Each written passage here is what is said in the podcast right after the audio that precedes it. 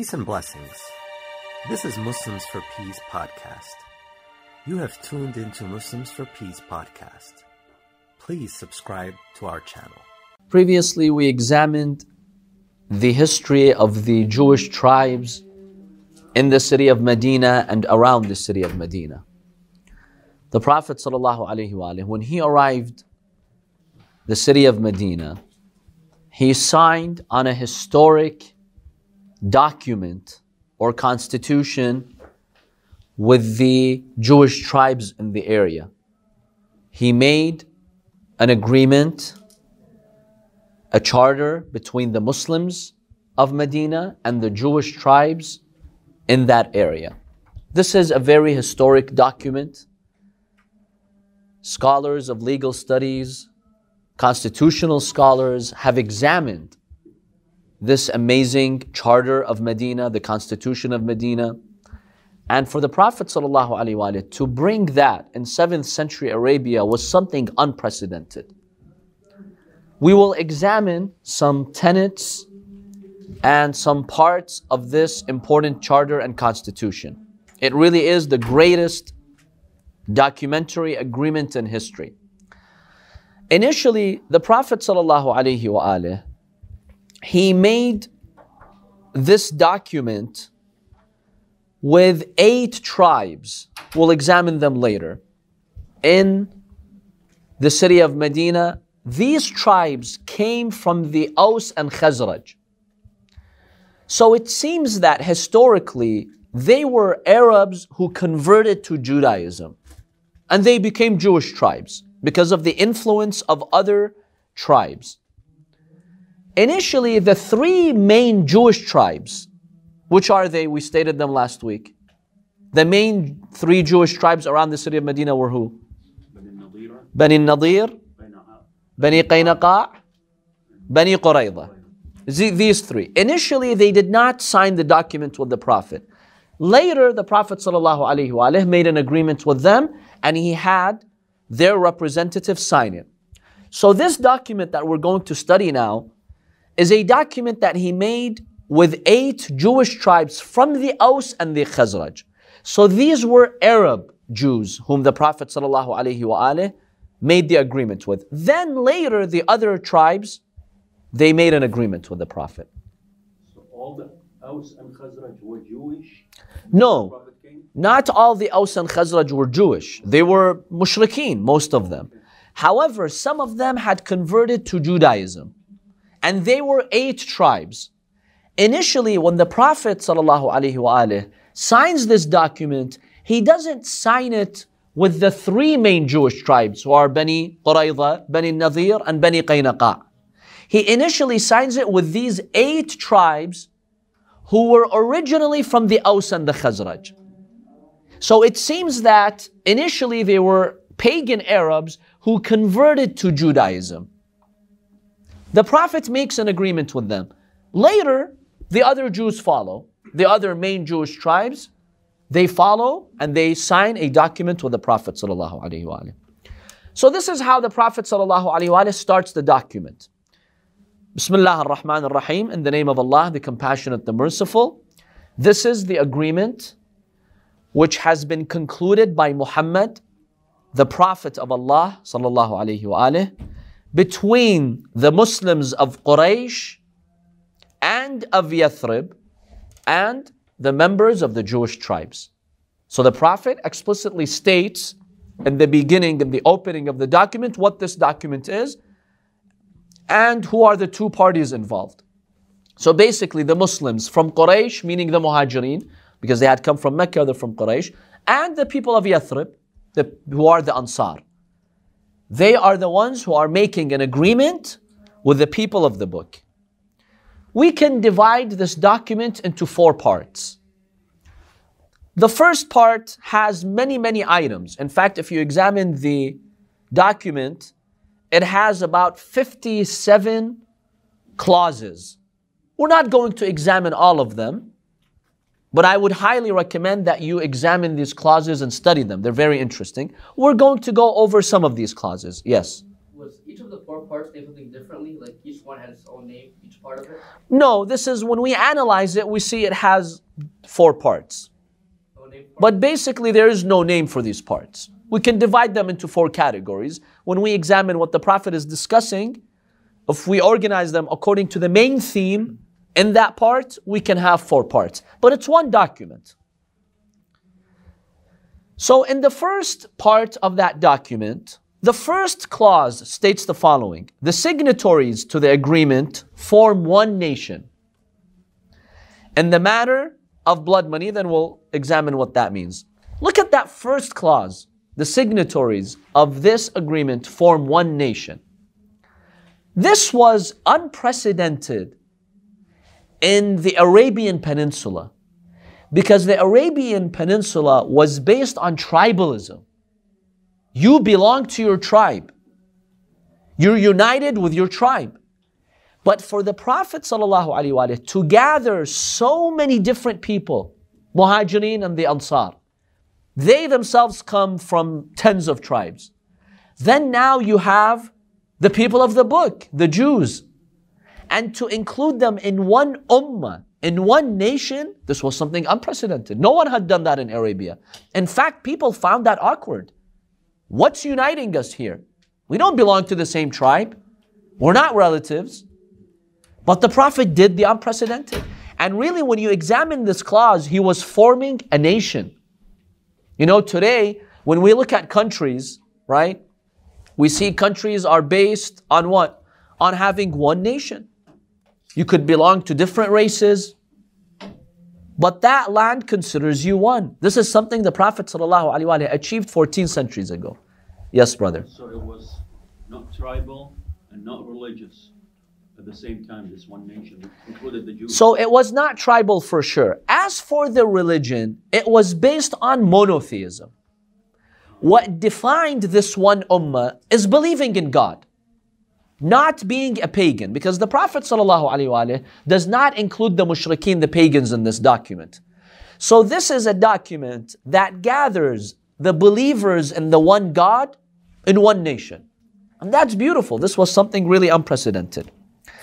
Then after that, the clause states in the matter of blood money, the Qurayshi Muhajirs are allowed to follow their old custom.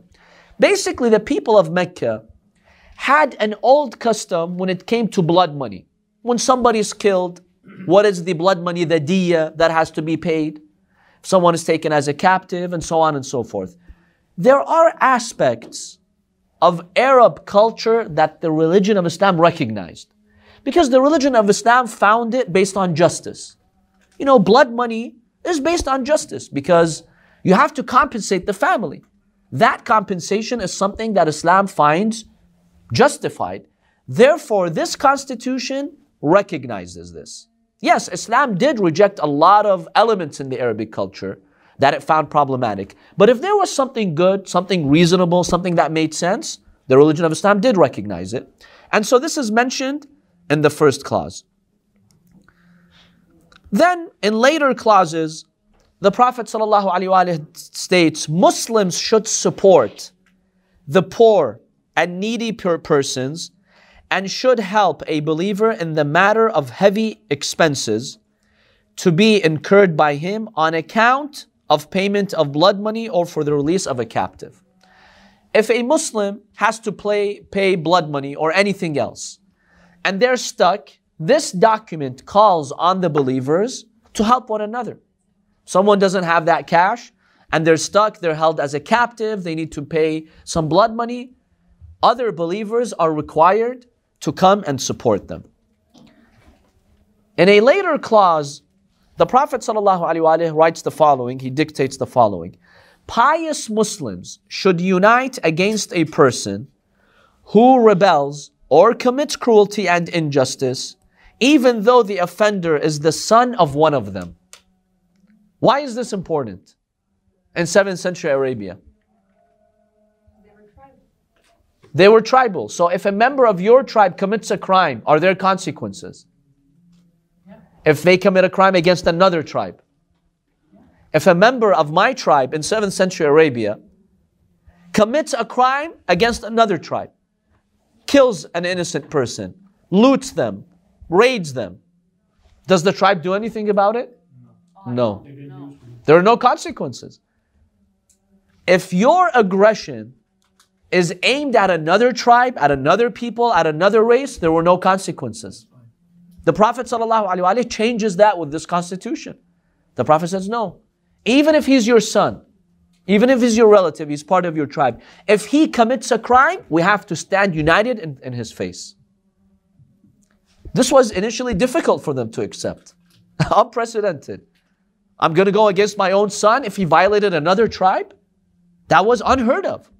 But the Prophet ﷺ made this an important clause in this constitution. Then, in a following clause, the Prophet ﷺ gives protection to those Jews who become Muslim so that there aren't any repercussions.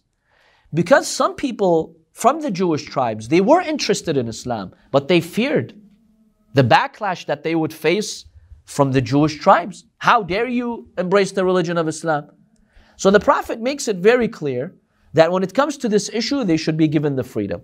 So he states everyone from amongst the Jews who follows us and embraces Islam shall be entitled to our help and assistance, and there will be no difference between him and other Muslims. The second part of this clause makes it clear to Muslims that when a convert or a revert, as we say, when they join the religion of Islam, do not discriminate against them and see them as outsiders. You know, this problem exists until today. When someone converts to the religion of Islam, we get very happy, especially if they're doing the Shahada and we pass the clips, right? But then, you know, after that, we don't have a support system for them. In fact, we don't care about them. In fact, we become suspicious of them. We don't really welcome them like one of our own.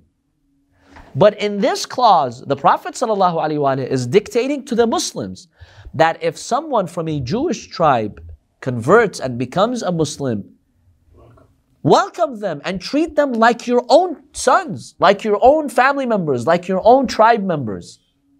And this was a very important step that the Prophet ﷺ took to give a support system to those who convert to the religion of Islam. Because it's not easy. When you convert, oftentimes you lose everything. You lose your network of friends, your family, sometimes your property. So the Prophet is teaching us welcome them, embrace them. And this very problem, we still struggle with it in our communities, everywhere in the world. Yes. See, the, the agreement is between the Jews and the Muslims. So, first of all, the Prophet is giving them their rights. If someone wants to convert and become a Muslim, let him. Give them that free choice. Secondly, you Muslims, when you see a Jewish person convert, welcome them. Treat them as if one of they're one of you. Don't treat them as outsiders and be suspicious of them. Welcome them, embrace them. So yes, the Prophet is specifically here talking about the Jews because the document is with the Jews. Obviously, the spirit of this clause would apply to every non Muslim who embraces the religion of Islam. Is that document still available? That document, yes, it's still available. Um, we have historians like Ibn Ishaq, they have captured these excerpts in Arabic. The original document that the Prophet signed on, no, that got lost in history. But we have historians like Ibn Ishaq who had access to earlier sources, they narrate this to us, yes. So this was an important clause. Another clause that we find in this document the Muslims should be united in concluding a peace agreement, and no Muslim can conclude peace without consulting another Muslim except on the basis of justice and equality. When you want to go and declare peace, don't do it unilaterally because that's what the tribes would do. They would decide, you know what, let's go and make peace with so and so pagan tribe, and then they surprise everyone else and they change the whole equation and then you know you never know what's next. There's a conspiracy. In this document the prophet is stating if you want to make peace with any side it has to be by the majority. You have to consult other muslims. If the muslims agree and they feel this is in their interest then you go and conclude a peace agreement. But don't do it the tribal way suddenly your tribe, your family decides, hey, let's go make peace with the mushriks of Quraysh. And then you endanger other Muslims. Because sometimes that would be a way for the enemy to take advantage of you and exploit you. They would befriend one of your tribes and then they steal your secrets and then they attack you. So if there is a peace agreement, all Muslims must be included in it. You can't secretly go and do a peace agreement because that will, you know, um, expose us to danger.